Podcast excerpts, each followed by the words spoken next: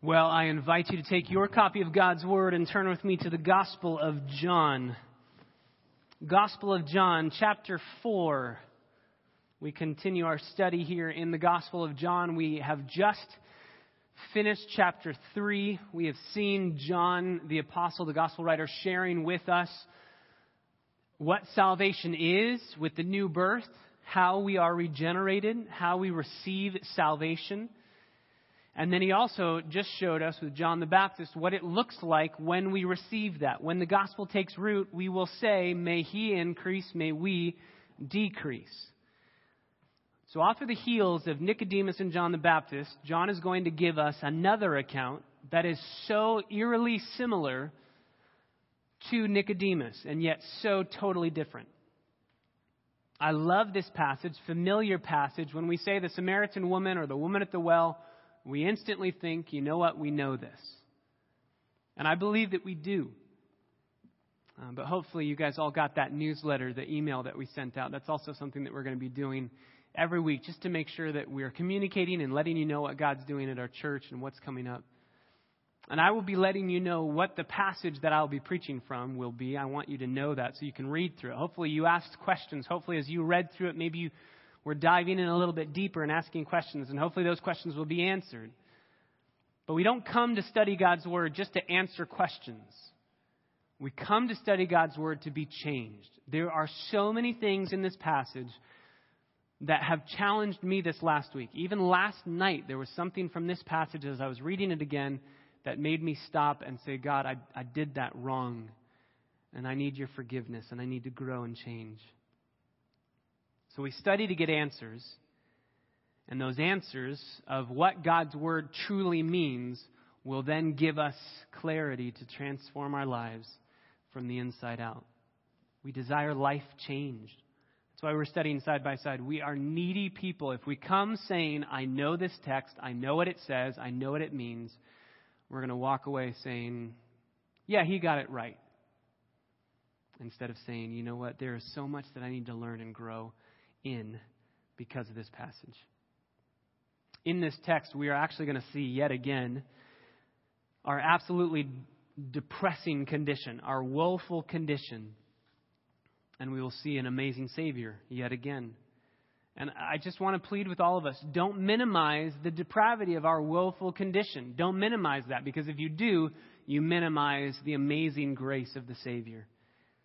So, as we study this passage, this morning, we are going to split it up into two sections. We're going to see Jesus' grace being intentional, that's verses 1 through 6, and then we will see Jesus' grace being relational, verses 7 through 15. Let me just read these verses for us, and then we'll ask God's blessing on our time.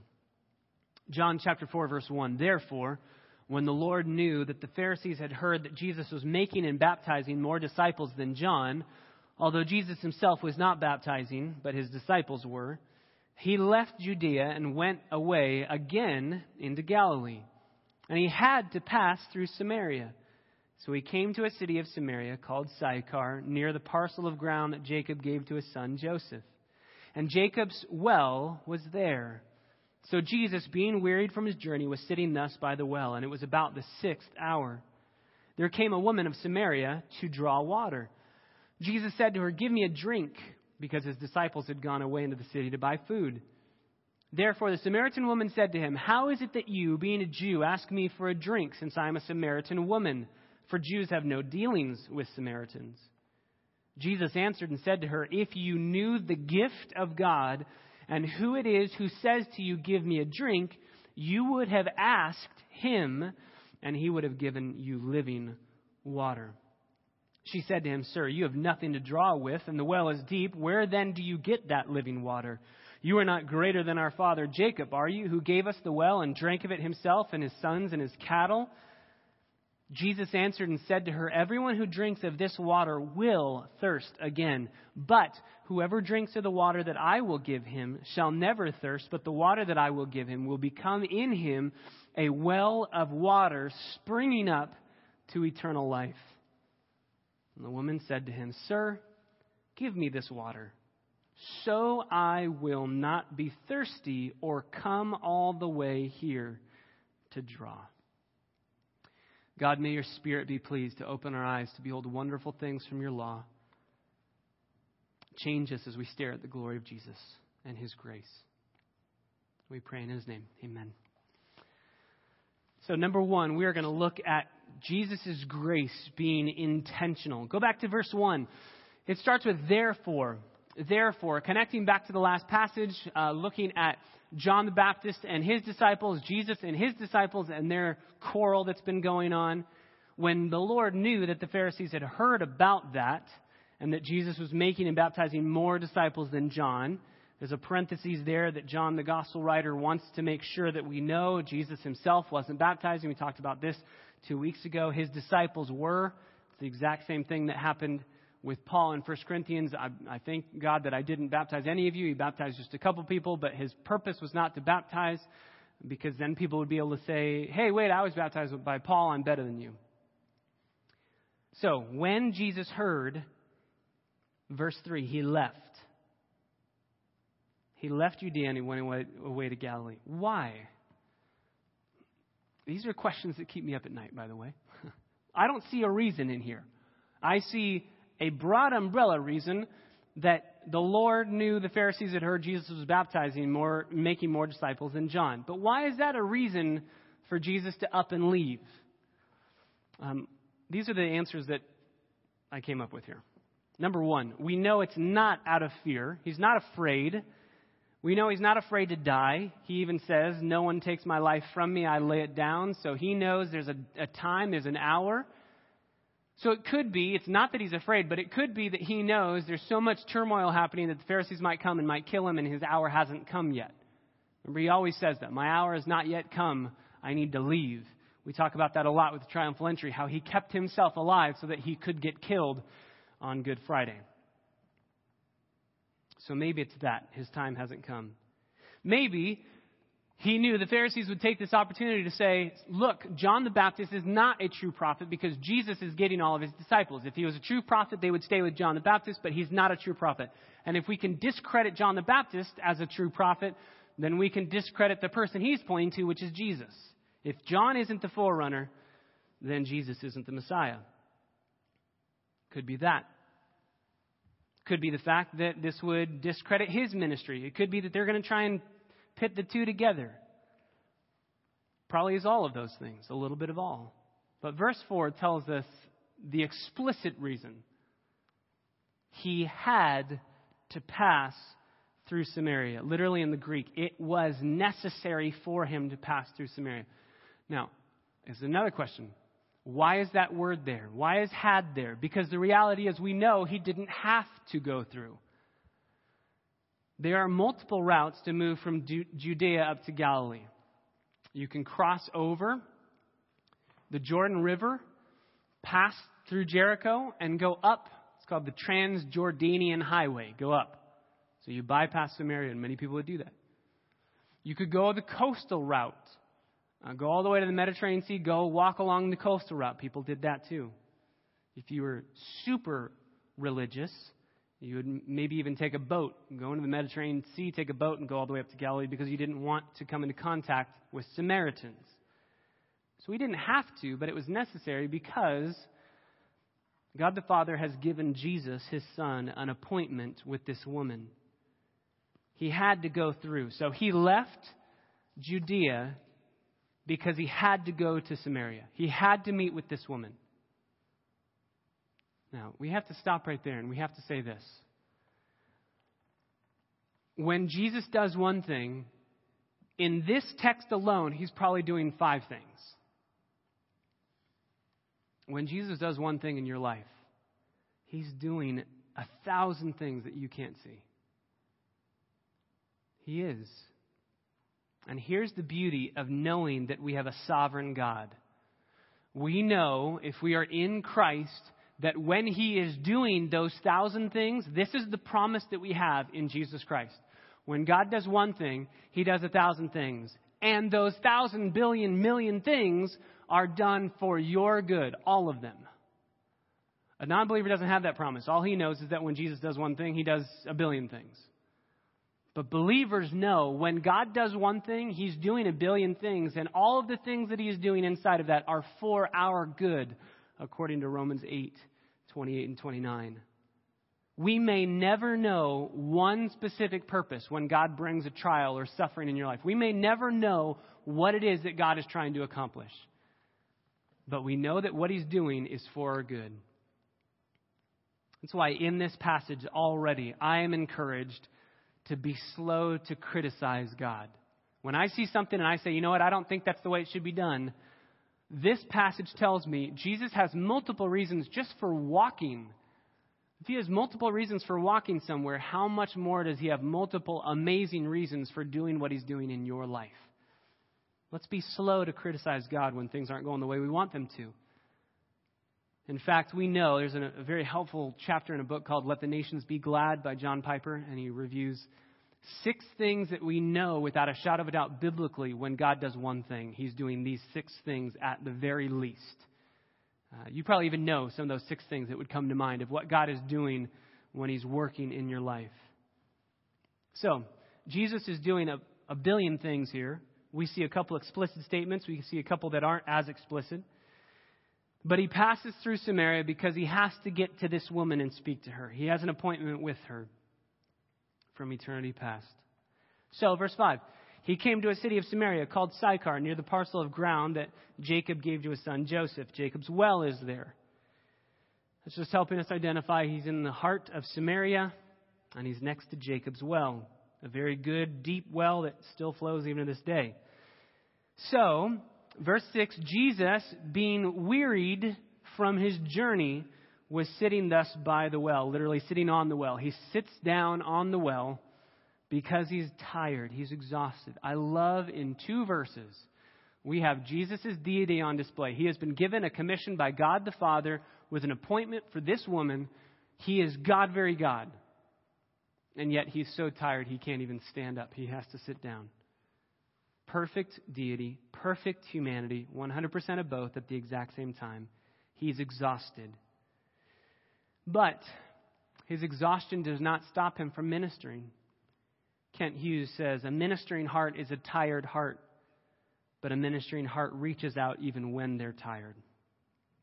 Jesus could have had the excuse. He could have used the excuse. He had it. He could have used it to say, I'm exhausted. Not right now. The woman comes up. You know what? Later. I'll see her again sometime or I'll find her. Not right now. I'm exhausted. I know if you've been there before. When all you want to do is just sit down, take a nap, rest. This always happens at my house for some reason on Sunday nights when I am just dead tired and I hear a knock at my door and I go to the door and it's Mormons or Jehovah's Witness and I just think, why? Now? Instantly. That's always my first fleshly reaction. Please, I don't want to do this now. And then I think of Jesus talking to a woman who knew nothing of the gospel.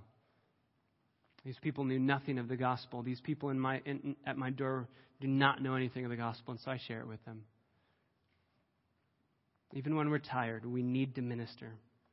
He's sitting on the well. It's about the sixth hour. Now, there's a lot of discrepancy on what the sixth hour refers to. Remember, we usually break down time into two time groups Roman time or Jewish time. Roman time starts at midnight, so this would be uh, if you're using 12 hour periods, this could either be 6 a.m. or 6 p.m. Um, because there's a 12 hour period from midnight to noon and then from noon back to midnight. Jewish time just works off of the sun coming up. So if the sun comes up around 6 a.m., then this is noon. This is such a discrepancy that in your, if you have a MacArthur Study Bible, one note says that this means it's 6 p.m., and then the very next note says that the woman came at noon. Um, so this is a discrepancy. Now, I honestly don't, let me just say right off the bat, I don't think it matters what time she was there because there's another hint that tells us if we get the time wrong, we still understand who she is. And the hint is she came alone. Normally she would come with a group of women, they would draw water together. She comes alone. She's an outcast. That's why a lot of people make a big deal about the sixth hour because they say she came at noon, which is during the midday sun. It was hot, and normally you would not go to draw water during the middle of the day, during the heat. So, two things. She's by herself and she's going at a time when nobody else is go because she doesn't want to be spoken to. I like that. I think that works. But if it doesn't work with this time, it's still okay. Let me just try and quickly define this for us. The reason why it's a discrepancy is there are places in John where it looks like he uses Jewish time and it looks like he uses Roman time. He doesn't use one time throughout. We already saw in John chapter 1 verse 39 that he used Jewish time. It was kind of a toss up, but we said he used Jewish time because of the language in that verse. We also know he uses Roman time, official Roman time, when referring to the hours of the crucifixion. So that's why, which one is he using here? And I just want to tell you, let me give you the answer. I think he's using Jewish time. I refer to it as common time because Romans also used Jewish time when they were talking about normal everyday events. The sun's come up, it's been about three hours since the sun's come up. They didn't always use a standard Roman time. They used the standard Roman time when it was legal issues.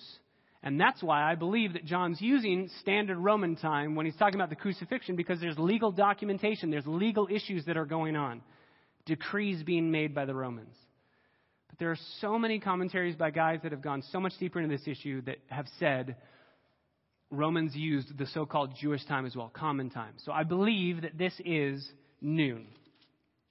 It's noon. He's exhausted, it's hot, he sits down.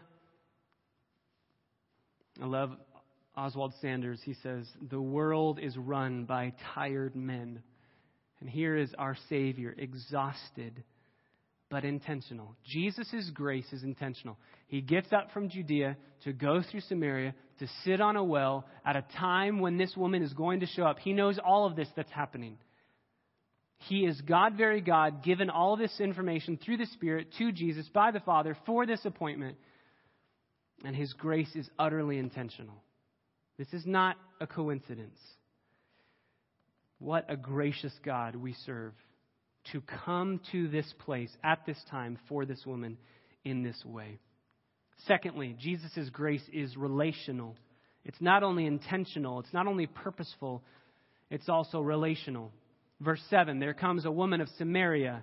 She's coming, number one, by herself, not in a group. And number two, she's coming, we're going to say at the sixth hour is noon. She's coming during the middle of the day uh, during the heat, both of these things would not normally be done. Uh, you would go when it was cooler, and you would go in a group of people. But she's going by herself. Why? She's an outcast. She had a bad reputation. To borrow from Nathaniel Hawthorne, she was a woman with a scarlet letter. She was an outcast. She was despised, and we're going to see she is a very immoral person. We're going to look next week at her immorality. We're going to look at her life. She's been married multiple times and divorced multiple times. Why? If these are upstanding divorces, if these are biblical divorces, Moses had given a certificate of divorce, of an allowance for divorce on the basis of sexual immorality, so probably she's been found out to be unfaithful as an adulterer five times already. And the whole city knows, the whole town knows, she's an outcast. So she comes, and Jesus interacts with her. So remember, I said Nicodemus and this woman parallels, but very different. They're juxtaposed. Same exact thing that's going on, but very different circumstances. Nicodemus is an upstanding man. He's a Jewish upstanding man. This woman is a Samaritan woman who is, uh, has a terrible reputation as an immoral woman. Nicodemus comes by night. Samaritan woman comes by day, middle of the day. But this in verse 7, I love this. Nicodemus initiates with Jesus, right? He pursues Jesus and asks a question. In this account, Jesus pursues this woman. If Jesus had not spoken, this woman had, would not have had a conversation with him. So Jesus says, Give me a drink. Why does he say that? Verse 8 tells us because his disciples had gone away into the city to buy food. Meaning two things. Number one, his disciples normally would have given him a drink. He would have said, Man, I am thirsty. And they would have said, Oh, we'll help you out. And they would have drawn some water, given him a drink. But they've gone into the city to buy some food, which tells us a couple things about the disciples and about Jesus' purpose even here. It tells us that Jesus probably said, Hey, can you go get some food? The reason why it's not explicit there, but the reason why I think that is because how many disciples does it take to get food for 13 people? It doesn't take 12 disciples. So I think Jesus is saying, Can you please go? All of you. Probably the first thing he says is, Can you go get some food? Peter, I'm, I'm sure, is probably the first one. I'll do whatever. Peter says, Yes, I'll go. Can I take my brother? Yes. So Peter and Andrew leave. And as they start going, Jesus says, Can all of you go? And they go, We don't need to all go. Like, these people bring back the Egg McMuffins, we'll be fine. Don't worry about it.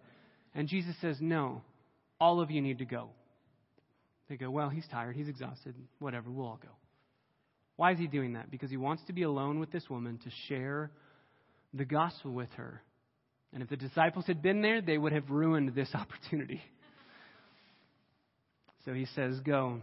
This also tells us that Jesus and the disciples are not caring about the religious tradition of the day because to eat food that was made by Samaritan hands as a Jewish person would have been defiling. But they don't care. They don't care. So he says, Give me a drink.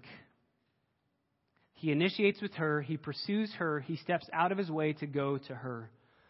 Now, it's at this moment that we can read this one of two ways.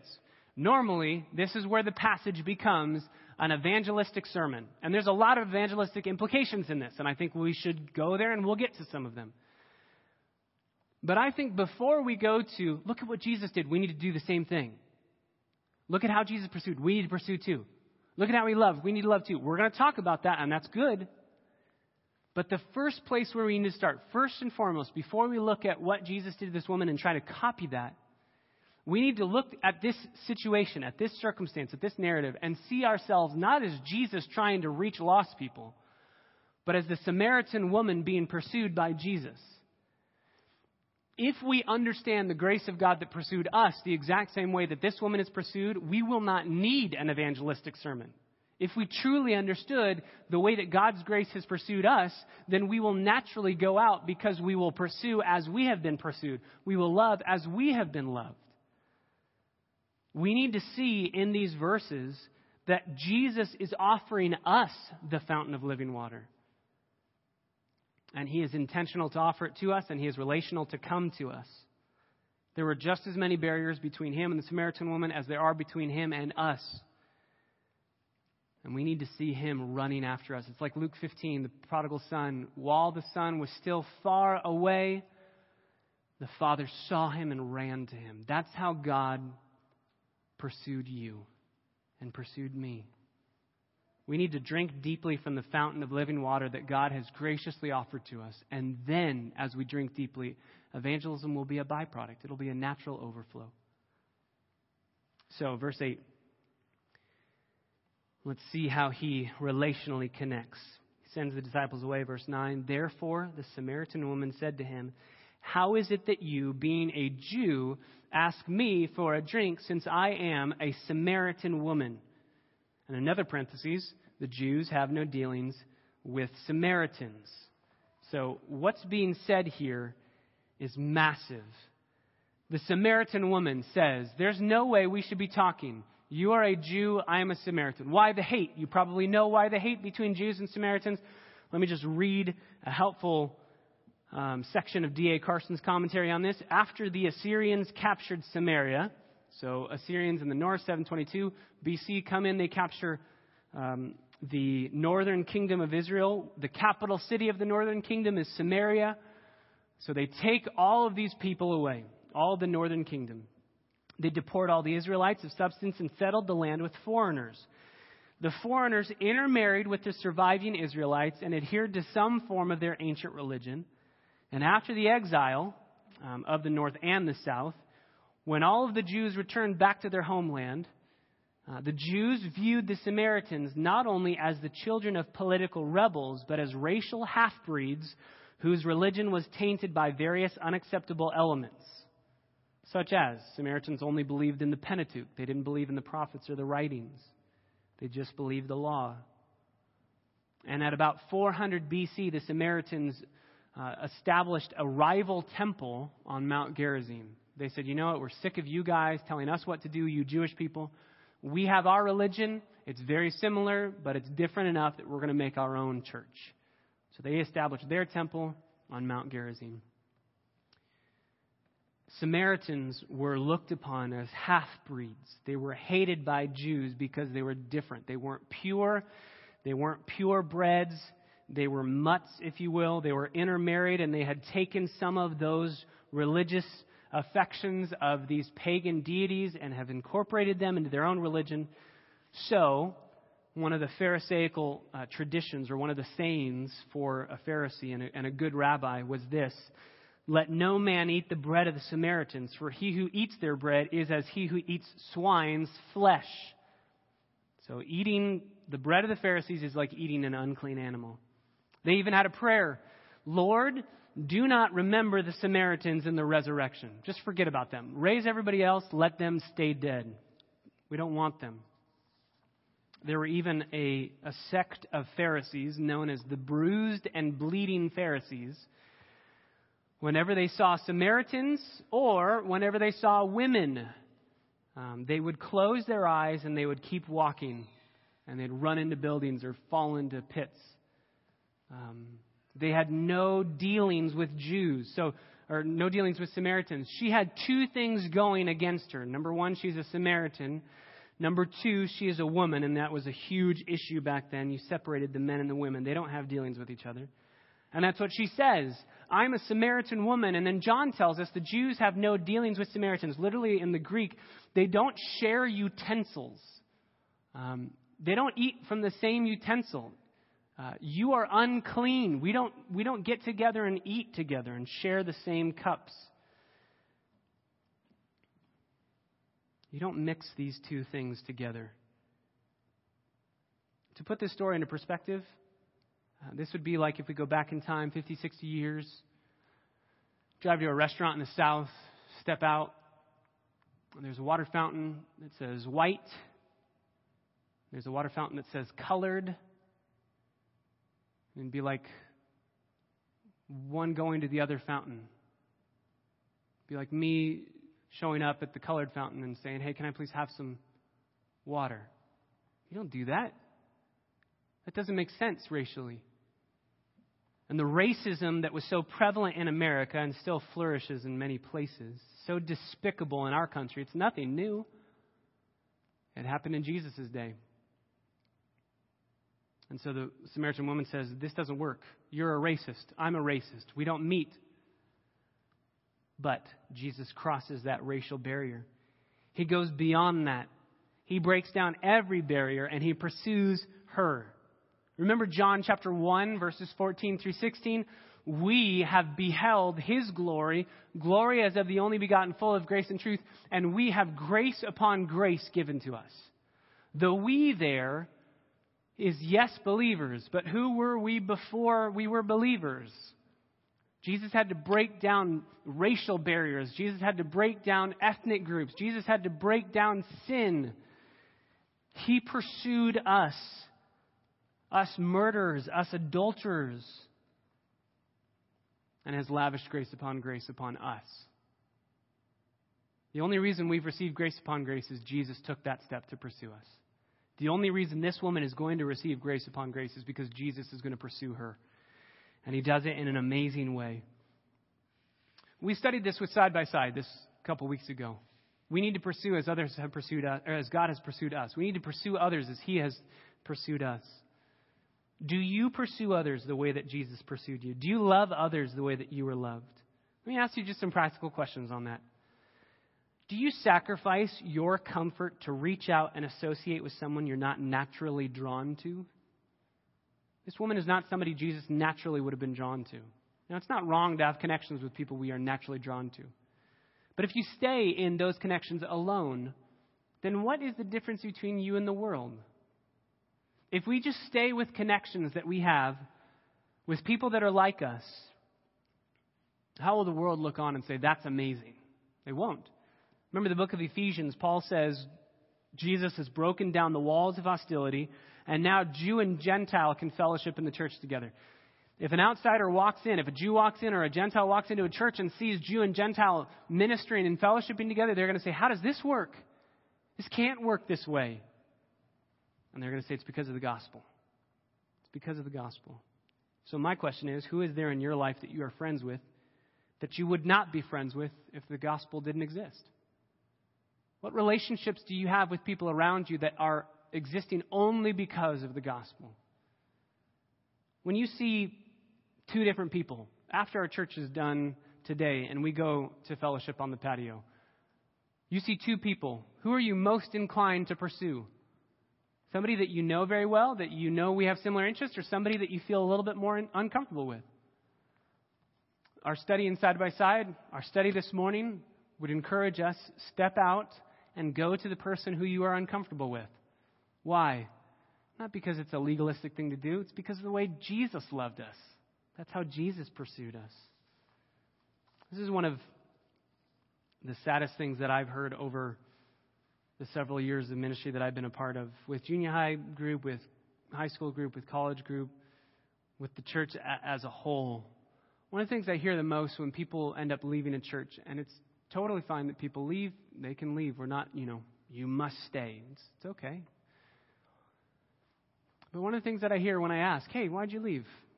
Say, I didn't really have anything in common with those people. Now, if they're a believer, they have more in common with the church than they have in common with their own family. So, what are they saying? They're saying, you know what, I don't really have anything in common with them, worldly wise. I want to establish relationships based on worldly things, and these people have nothing that matches my worldly desires. Paul would say in Ephesians, these things ought not be so. We should be using our spiritual gifts. We should be getting plugged in. We should be living life on life together. We should be diving into the church, being involved in as much as we can be with other people that we don't have anything in common with except for Jesus, and that's all we need to have something in common with because He is the common uniter between us. We all stand before Jesus, and we are all undone because of our sin. We are all connected because of his blood. We are family greater than our own physical, biological family. So I don't know anything that excites you worldly wise. I don't know anything about you that, that, and I don't enjoy anything that you enjoy. That's fine. If you love Jesus and I love Jesus, we can talk for hours. We can.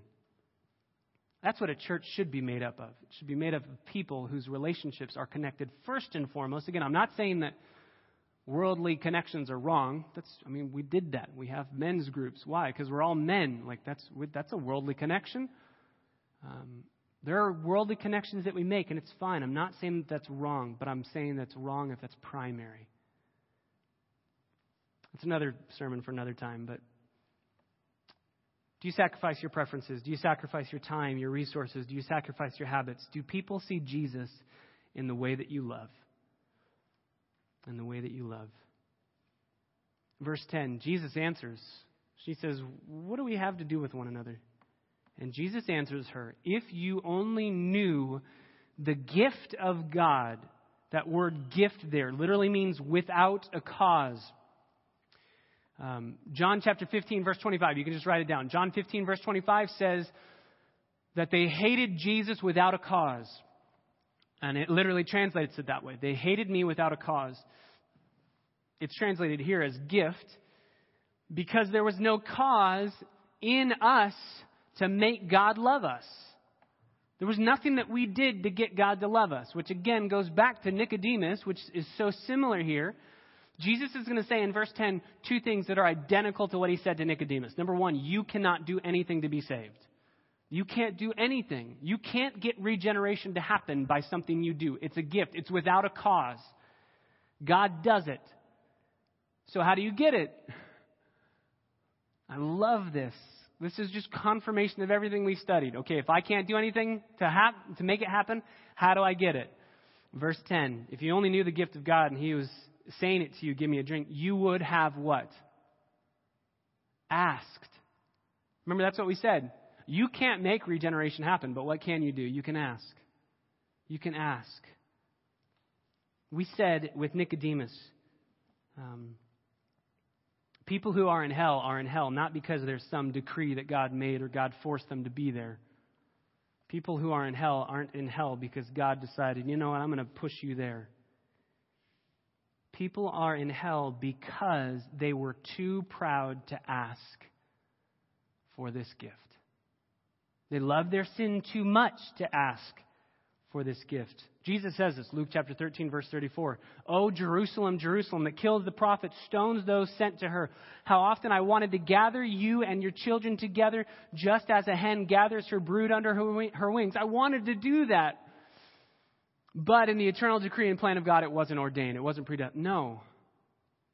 But you wouldn't have it. I invited, I asked, come, and you said no. Jesus says it's a gift. You can't do anything to get it, to deserve it, to make it happen, but you can ask. You can plead. And that's what we can do for the non believers we know in our lives. Please, God, work. May the wind blow in their lives. If you only knew, you would have asked me, and I would have given it to you. You would have asked, and I wouldn't have checked a book to say, hmm, are you elect? You would have asked, and I would have given it. I would give you living water. That's an Old Testament phrase. It goes back to many verses in the Old Testament. Let me give you just a couple. Psalm 36, verse 9 God is the fountain of living water. Isaiah chapter 12, verse 3 The redeemed in him will joyously draw water from the springs of salvation. Isaiah 55, 1 Behold, everyone that thirsts, come and drink water. Water is life, and God is the source of ultimate eternal life. Draw your life from God. Now, just like Nicodemus, this woman's not going to get it. Jesus says, uh, You must be born again. Nicodemus says, How is that humanly possible? Same thing here, verse 11. She says, He, he says, You need living water. And she says, Okay, but you don't have a, a bucket. How are you going to drop this water to give it to me? The well is deep. Verse 11, Where then do you go to get that water? Verse 12, You aren't greater than our father Jacob, are you? And her answer to that is, No, you're not. You're not somebody special. Who gave us the well and drank of it himself and his sons and his cattle? By the way, she's adding tradition. All the Old Testament says is that Jacob bought a field and gave it to Joseph in Genesis 33 and Genesis 48. So she's adding tradition of what Jacob did. But she says, You're not better than him. He picked a really good spot. He picked a good well. You don't have a better well. And Jesus answers, verse 13 Everyone, for God so loved the world that whosoever, everyone, he's speaking in everyone's now, everyone, all. Everyone who drinks of this water is going to thirst again. But whosoever drinks of the water that I will give him shall never thirst. It's open to everybody. If you will ask, you can drink. But the water that I will give him will become in him a well of water springing up to eternal life. Notice this water has five amazing qualities about it. Let's put them together into a list. Number one, this water, this living water that God offers to this woman and God offers to you and to me today is the gift of God. Verse 10. Number one, it's the gift of God. It's not based on anything that we can do to merit it. We don't go dig it out. We don't go put a bucket down. We just sit there and God, as we ask, God, please satisfy me, God gives this water. It's a gift. Number two, it's living water. It's living water. It's moving, it's flowing, it gives life. This is also in verse 10. Number three, if you drink it, you will never thirst again. Now, this can mean a couple different things. For the sake of time, let me tell you what this means. You will never thirst again means it is always there to satisfy your soul. It is always there. You never have to thirst again once you drink from this water. You never have to. Um, doesn't mean you're never going to be thirsty again. There are times when our spiritual condition, we choose sin and flesh over Jesus, and we're going to talk about that. But what Jesus is saying is if you come to this fountain and you stay there and you drink only of this, you're never going to thirst again. Number four, why? Because this water becomes a spring. It's not just water that you drink and you're done. It becomes a spring. When you drink it, it turns into a spring. It turns into a fountain that's going to keep on flowing. So you don't ever have to be thirsty again. The only time we become thirsty is if we say, I don't want any more of this, we put a lid over it. Number five, this water gives eternal life. Verse 14. It's a water, it's a well springing up to eternal life. What does she say in response? Verse 15. Sir, Give me this water. She's asking. But why is she asking? This is so crucial. The prosperity gospel lives in verse 15. She says, I want that water. Why? Because I'm a sinner needing salvation? No. I'm sick and tired of dragging this bucket to the well all the time. Give me a bucket or a, or a well or a spring that I won't ever need to carry this water anymore. You're telling me that I can have indoor plumbing in my house? That's all she wants. That's all she wants. She doesn't want salvation. She just wants to never have to draw the water and take the bucket back home. So many people say, Come to Jesus because this, this, this, this, this will be better for you. You will get healthy. You'll be wealthy. You'll be wise. You'll be all these different things. She gets that. That's why we don't tailor the gospel to our quote unquote felt needs or what we want or our human worldly desires. We tailor the gospel to our spiritual needs. And we say, Jesus, I want that well because if I don't have it, I will die eternally. She doesn't get it. So we've seen the parallels and the paradoxes. Nicodemus sought Jesus. The woman was sought by Jesus. Nicodemus was a moral, ethical man. The woman was an adulterer, an immoral outcast. This Nicodemus was a Jewish man. Samaritan woman is a Samaritan woman. Nicodemus comes by night, she goes by day. Nicodemus's questions get smaller and smaller. They start off big and then they just become like, how's that possible? Wait, what? That's, those are his questions. Her questions just get bigger and bigger and bigger and bigger. And I think it shows Nicodemus doesn't have eternal life at the end of chapter 3. He doesn't. She's going to have eternal life at the end of chapter 4. Her questions get bigger. She keeps asking, she keeps diving in deeper. But boy, she does not get it here. Just like Nicodemus. Two follow up questions why, how this doesn't work. And just like Nicodemus, Jesus isn't going to give up on her. He doesn't say, You obviously haven't gotten the point of what I'm saying. You obviously don't understand. The new birth obviously hasn't happened yet, so I'm just moving on and waiting. No, he stays and he pursues in amazing ways. What are those amazing ways? How does he do it? Come back next week. We'll find out. Father, I thank you so much for your amazing grace. I thank you for the way that you have pursued us. I thank you for the way that you have intentionally, purposefully pursued us. We didn't deserve it. It is a gift. We've never earned it. It is solely by the grace of Jesus Christ. And so we come to his fountain right now. We come to his fountain and we drink and we are refreshed again and we are blown away that He would love us. God, what a perfect passage to be able to look at right before we take communion. The wellspring of eternal life was opened up only because of what you did on the cross. And because of what you've done on the cross, we are now satisfied beyond anything this world has to offer. So I pray as we prepare our hearts to partake of communion together that you would, by your grace, remind us of how lost we were, our desperate condition. We were just like this woman, not getting anything about who you are or what you were offering. And then you pursued and you, you were relationally connected with us in a way that,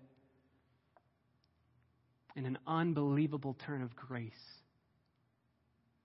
you gave us salvation. You opened our eyes. Open our eyes now as we sing.